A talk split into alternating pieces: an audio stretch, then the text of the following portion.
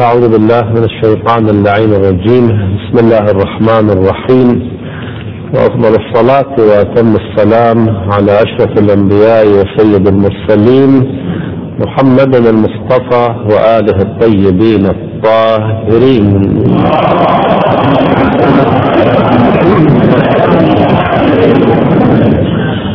ابو علي الصوت شوي تزيد عليه شوي الصوت اليوم تعبان. شوي تزيد الصوت عليه جزاك الله خير. السلام عليك يا سيدي ويا مولاي أبا صالح المهدي. هذا يوم الجمعة وهو يومك المتوقع فيه ظهورك والفرج فيه للمؤمنين وقتل الكافرين بسيفك. وأنا فيه يا مولاي ضيفك وجارك فأضفني وأجرني فإنك تحب الضيافة والإجارة. السلام عليكم إخواني أخواتي جميعا ورحمة الله وبركاته. اتفقنا في أيام الجمعة بفضل الله عز وجل نتعرف على وظائفنا في زمان الغيبة غيبة إمامنا صلوات الله عليه. فإن العمل فرع للمعرفة. الذي لا يعرف تكليفه لا يؤدي دوره. من أهم الأبحاث في في زمان الغيبة أن نتعرف على هذه التكاليف وعلى هذه الوظائف. واعتقد أن في يوم الجمعة وفي صلاة يوم الجمعة في بيت من بيوت الله بين فريضتين أبواب السماء مفتحة رب العالمين يبارك فيما نقول بإذن الله عز وجل. هنالك اصطلاح عند الإمامية نحن جميعا نعتقد بهذا المبدأ ونمارسه من اللازم جدا أن نعرف الخلفية الفكرية والاعتقادية والمعرفية لهذا العمل. كثير منا يستعمل اصطلاح التوسل بأهل البيت عموما على رأس من نتوسل بهم النبي الأكرم صلى الله عليه وآله. وعندما نطلب الحوائج من الله عز وجل ماذا نقول؟ قد نقول نقدم بين يدي حوائجنا محمد وآل محمد نجعل النبي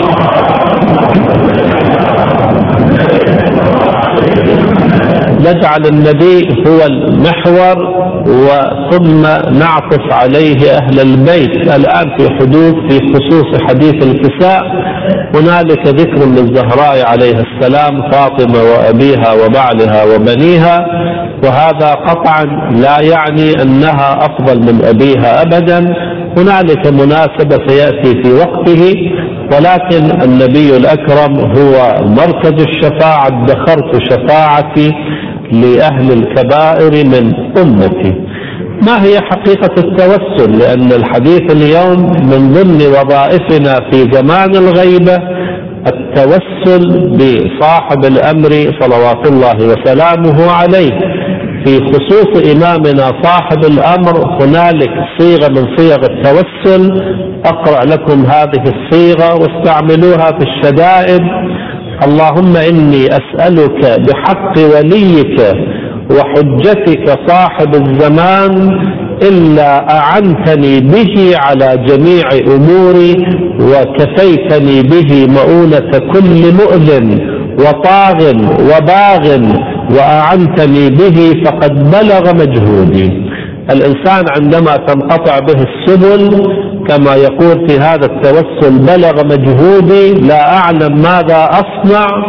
الإنسان يتوجه بالخطاب إلى صاحب الأمر صلوات الله عليه هنالك خصوصية تعرفونها في إمام زماننا لنا نحن وهو أنه الإمام الذي سنحشر تحت لوائه يوم القيامة عندما الأفواج الناس يوم القيامة تتفوج الفوج الذي يلتحق تحت هذا اللواء المهدوي هو نحن في زمان الغيبة.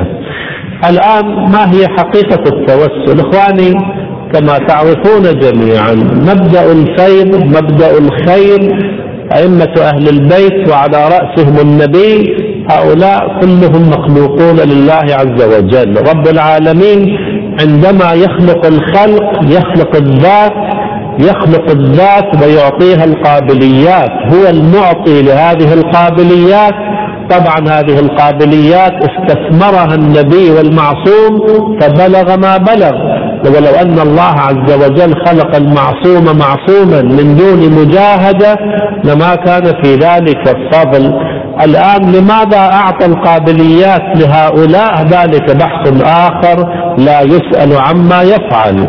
هذه البذرة فيها القابلية أن تكون ثمرة. القابلية موجودة وهذه البذرة فيها قابلية أن تكون شوكة. الآن لماذا هذه القابلية هنا وهذه القابلية هناك؟ الناس معادن كمعادن الذهب والفضة لعل هذا التعبير وارد في روايات أهل البيت عليهم السلام. إذا الكلام في أن هؤلاء مخلوقون رب العالمين كونوا معي جيدا. نحن عندما نتوسل بهم نطلب من الله عز وجل بجاه هؤلاء. لماذا؟ لأن أحدنا لذنوبه لعلاقته الغير نقول هكذا لعلاقته المتوترة مع رب العالمين صح التعبير؟ كأنه يقول يا رب أنا ليس لي وجه أن أطلب منك طلبة. أنا إنسان أخرستني ذنوبي. كما نقرأ في دعاء كميل ذنوب حبست دعائي فأقدم بين يدي حوائجي من أنت أمرت بحبهم. وصلتهم وأمرت بالتوسل بهم. إذا القضية فيها أمران كونوا معي جيدا. أولا التوسل بالله عز وجل ولكن لفرط ذنوبنا ومعاصينا وقلة وجاهتنا لديه نتوسل بمن عينهم رب العالمين في التوسل بهم. وهذا أمر شائع في حياة البشر.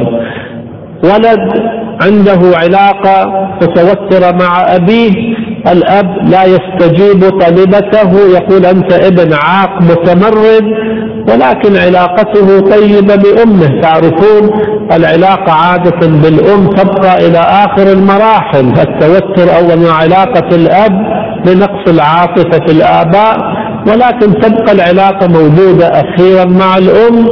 قد يذهب الولد وخاصة البنت إلى الأم وتقول أو يقول لأمه يا أماه اشفعي لي عند والدي لأنه ماذا؟ الوالد يحترم الأم ومن ناحية الولد لا يجرؤ أن يكلم أباه فيقدم هذه الأيام في شرق الأرض وغربها في بلاد المسلمين والكافرين تعبير الواسطة تعبير متعارف جدا.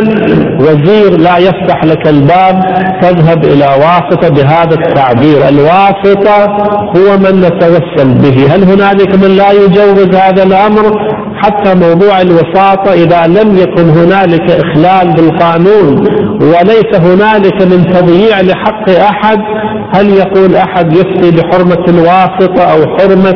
حتى الهدية المعطاة لا تعتبر رشوة إذا كان بعنوان الهدية المتعارفة من أجل تسريع المعاملة طبعا من دون إخلال بالقوانين أبدا ليكن هذا القيد معلوما. إذا حركة فطرية بشرية اتفاقا هذا المضمون الذي أقوله أنا في هذا اليوم.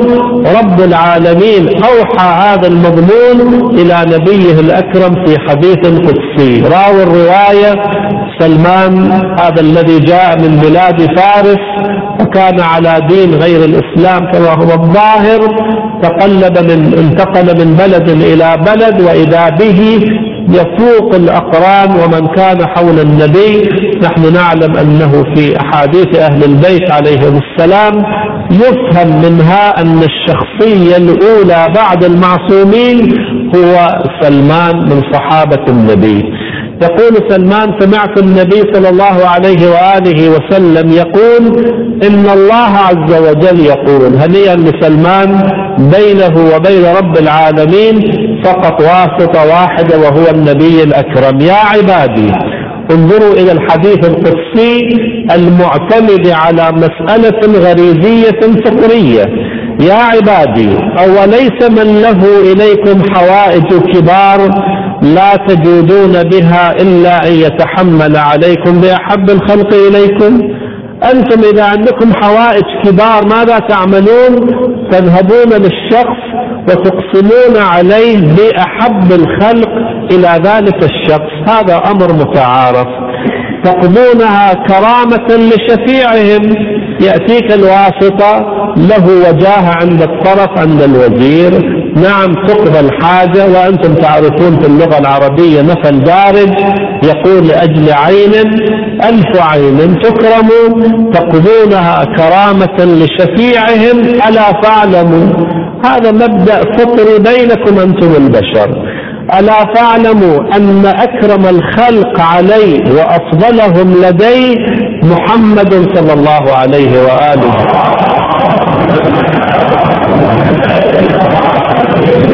وأخوه علي ومن بعده الأئمة الذين هم الوسائل إلى الله عز وجل. إذا رب العالمين مبدئيا يقول أنتم فيما بينكم تجعلون أحب الخلق إليكم وسائط وأنا عندي أحب الوسائط هم النبي وآله. إذا لا غرابة أبدا في هذه المسألة. اتفاقا من أهداف التوسل أن الله عز وجل عندما يجعل شفعاء في الخلق يريد أن يبين منزلتهم عند الناس. أيضا آتيكم بمثال بمثال جدا متعارف في حياة الأمم. عندما يريد الملك أن يقدم هدية لإنسان مثلا بعض الأوقات يختار الملك ابا للشهيد. شخصية متميزة يقول أنت قدم هذه الهدية نيابة عني. هو عندما تقدم الهدية هي هدية الملك والأمير ولكن بهذه الحركة أراد أن يقول هذا إنسان مجهول الحال.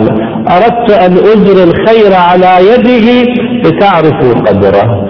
إذا الهدية هو هدية رب العالمين. الكرامة كرامة رب العالمين. هذه الكرامة يعطيها لعبده ولكن من خلال ولي من أوليائه ليحقق هدفين. الهدف الأول أنه قضى حاجة عبده والهدف الثاني أنه بين كرامة من أجرى عليه هذا الخير. ولهذا أنت في الدعاء ماذا تقول؟ تقول اللهم أجر الخير على أيدينا لعبادك المؤمنين. أنت أجر الخير ولكن الخير لابد أن يجري على يد إنسان. ذلك الإنسان اجعله أنا هذا العبد الفقير. يا له من تعبير. إذا في زمان الغيبة التوسل بالنبي وآل النبي وأنا قلت مرارا وتكرارا الدعاء الرسمي الذي هو دعاء التوسل في بيع المؤمنين هو دعاء التوسل. وأنا أدعو إخواني ليعملوا إحصائية في دعاء التوسل. كم مرة يذكر فيه المعصوم وكم مرة يذكر فيه رب العالمين. ماذا تقول؟ يا ولي الله يا ابن رسول الله يا حجة الله على خلقه إنا توجهنا واستشفعنا وتوسلنا بك إلى الله وقدمناك بين يدي حاجاتنا يا وجيها عند الله اشفع لنا عند الله. كله الله الله الله لفظ الجلالة متكرر والمعصوم يذكر في أول العبارة. هذا قمة التوسل دعاء التوسل في الواقع علامة مسجلة للتوسل وهذا منطقنا في خطابنا مع أئمة أهل البيت. أين الغضاضة أين الشرك؟ أين الإشكالية؟ الإنسان يحكم المنطقة والعقل رفع الشعار. ما أسهله علينا أن نخاف رب العالمين المؤمن بل كل إنسان يأتي يوم القيامة ليدافع عن كل ما يقول. إن دافع بنجاح دخل الجنة وإلا عوتب وعوقب من وظائفنا في زمان الغيبة أيضا دعوة الناس إلى الله عز وجل. أرجع فأقول نحن نقول من وظائفنا في زمان الغيبة أن ندعو الناس إلى الله سبحانه وتعالى. وخصوصا أنا لا هذا الموضوع موضوع يحتاج إلى تفصيل. وخصوصا تحبيب الناس إلى الله عز وجل. خصوص الذي يحبب الناس إلى الله عز وجل قد ادخرت له جائزة من الجوائز العظام. مرة إنسان يعلم إنسان مسألة شرعية هذا ممتاز. مرة إنسان ينهى إنسان عن منكر هذا ممتاز. مرة بتعبير الرواية عبد آبق إنسان متوغل في العصيان. لا يوم لا يومين لا نهار لا ليل لا سفر لا حضر. يعمل عليه أنا أفضل أن يعمل الإنسان على شخص واحد مبدع ليخرجه من الظلمات إلى النور. هذا هو العمل الذي يعتد به. طبعا كل الأعمال يعتد بها. ولكن أن تبني إنسانا أن تغير مسيرة إنسان ولطالما أحدنا مبتلى بولد عاق مشاكس منحرف عن الطريق ولا يفكر في ولده يفكر في فقراء إفريقيا مثلا وهو ابنه بين يديه لا يعلم معالم الدين هذا أولى من غيره بالعمل. أوحى الله عز وجل إلى موسى هذا الحديث أنا حقيقة عندما أمر على هذا الحديث حقيقة أتهلل فرحا. أقول يا رب هل يأتي يوم من الأيام تجعل أحدنا من مصاديق هذه الرواية لو نجحت في يوم واحد فأنت في ألف خير. قال يا موسى حببني إلى خلقي وحبب خلقك خلقي إلي. رب العالمين وهو الغني عن العباد يقول يا موسى قل بعمل الناس يحبوني. فقال موسى عليه السلام يا رب كيف أفعل؟ كيف أحبب الناس بك؟ فقال ذكرهم آلائي ونعمائي ليحبوني. أنت عندما تذكر الناس بآلاء الله عز وجل طبيعة الإنسان السوي أنه يحب المحسن إليه. تعرفون هذا المثل؟ الإنسان أسير الإحسان. عندما تذكر الناس بنعم الله عز وجل عليهم يقول هؤلاء يحبوني فلئن الشاهد هنا. فلئن ترد آبقا عن بابي أو ضالا عن فنائي أفضل لك من عبادة مئة سنة بصيام نهارها وقيام ليلها. التعبير جميل ترد آبق.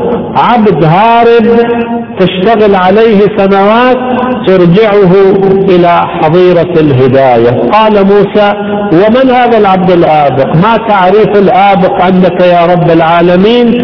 فقال العاصي المتمرد.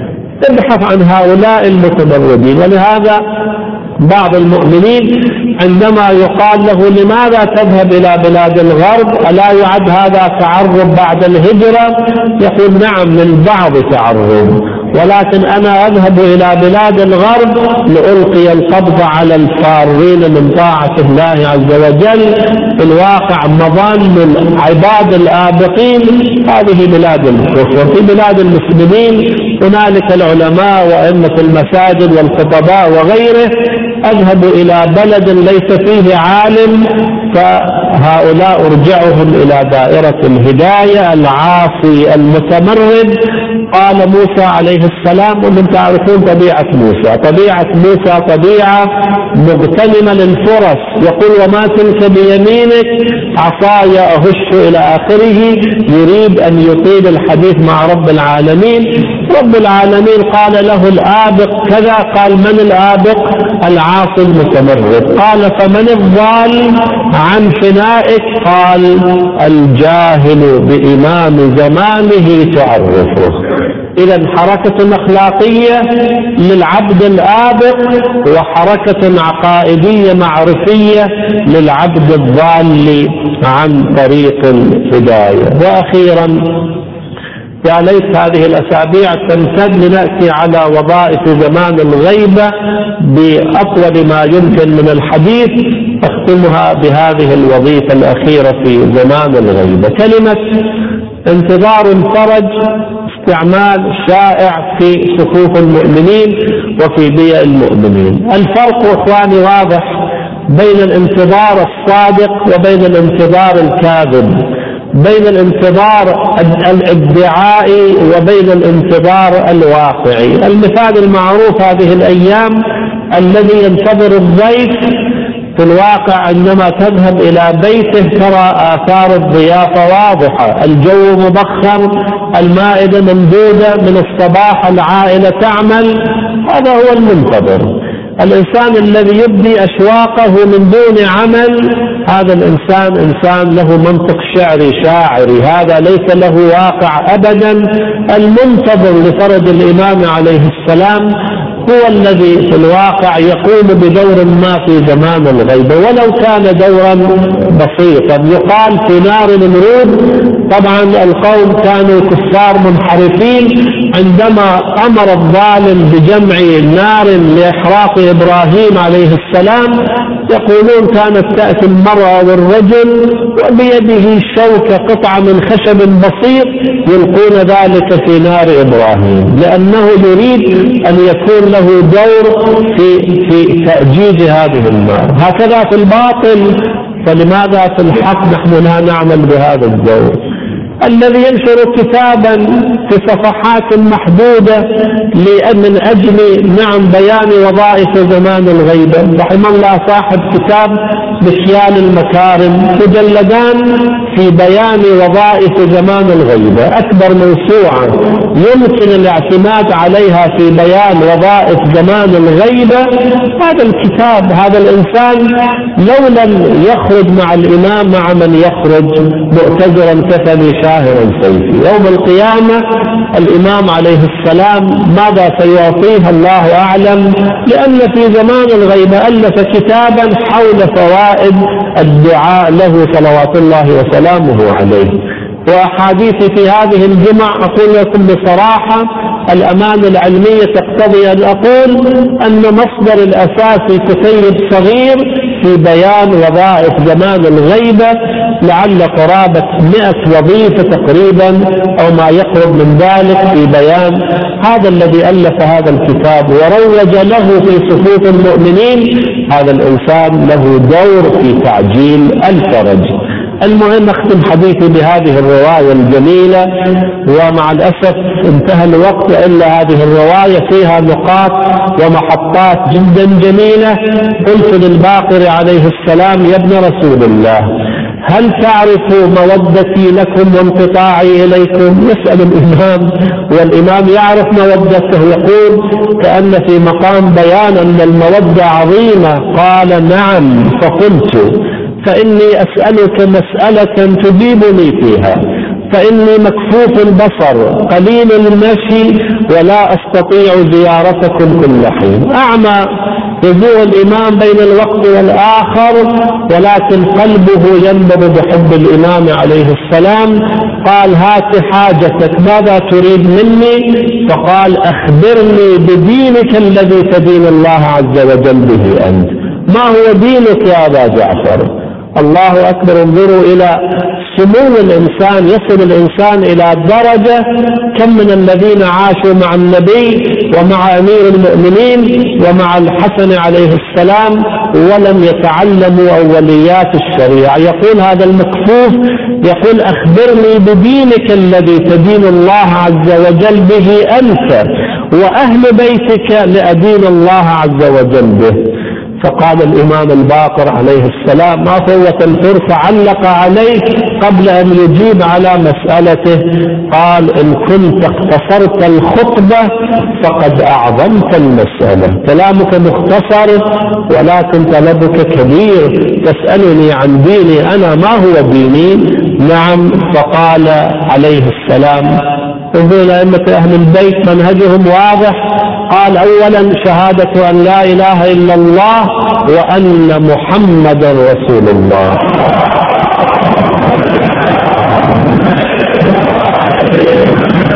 والإقرار بما جاء به من عند الله والولاية لولينا والبراءة من عدونا والتسليم لأمرنا. الشاهد هنا الإمام الباقر عليه السلام يقول من عناصر الدين وانتظار قائمنا. هذا من ديننا. هذه من أصول شريعتنا أن ننتظر الإمام والإمام الباقر عليه السلام فرقه عن الإمام المهدي عليه السلام. تعرفون سنوات طويلة ولكن يجعل ذلك من أصول الدين طبعا بالمعنى الذي بالمعنى بالمعنى, بالمعنى الغير المصطلح. ثم الإمام عليه السلام يختم الدين يقول بالاجتهاد والورع. مو فقط الولاية والتبري من أعدائهم لأنه الإمام ذكر البراءة من عدونا ولكن الختام والاجتهاد والوراء. إذا الانتظار الحقيقي كما قلنا ذلك الانتظار الذي يستتبع العمل.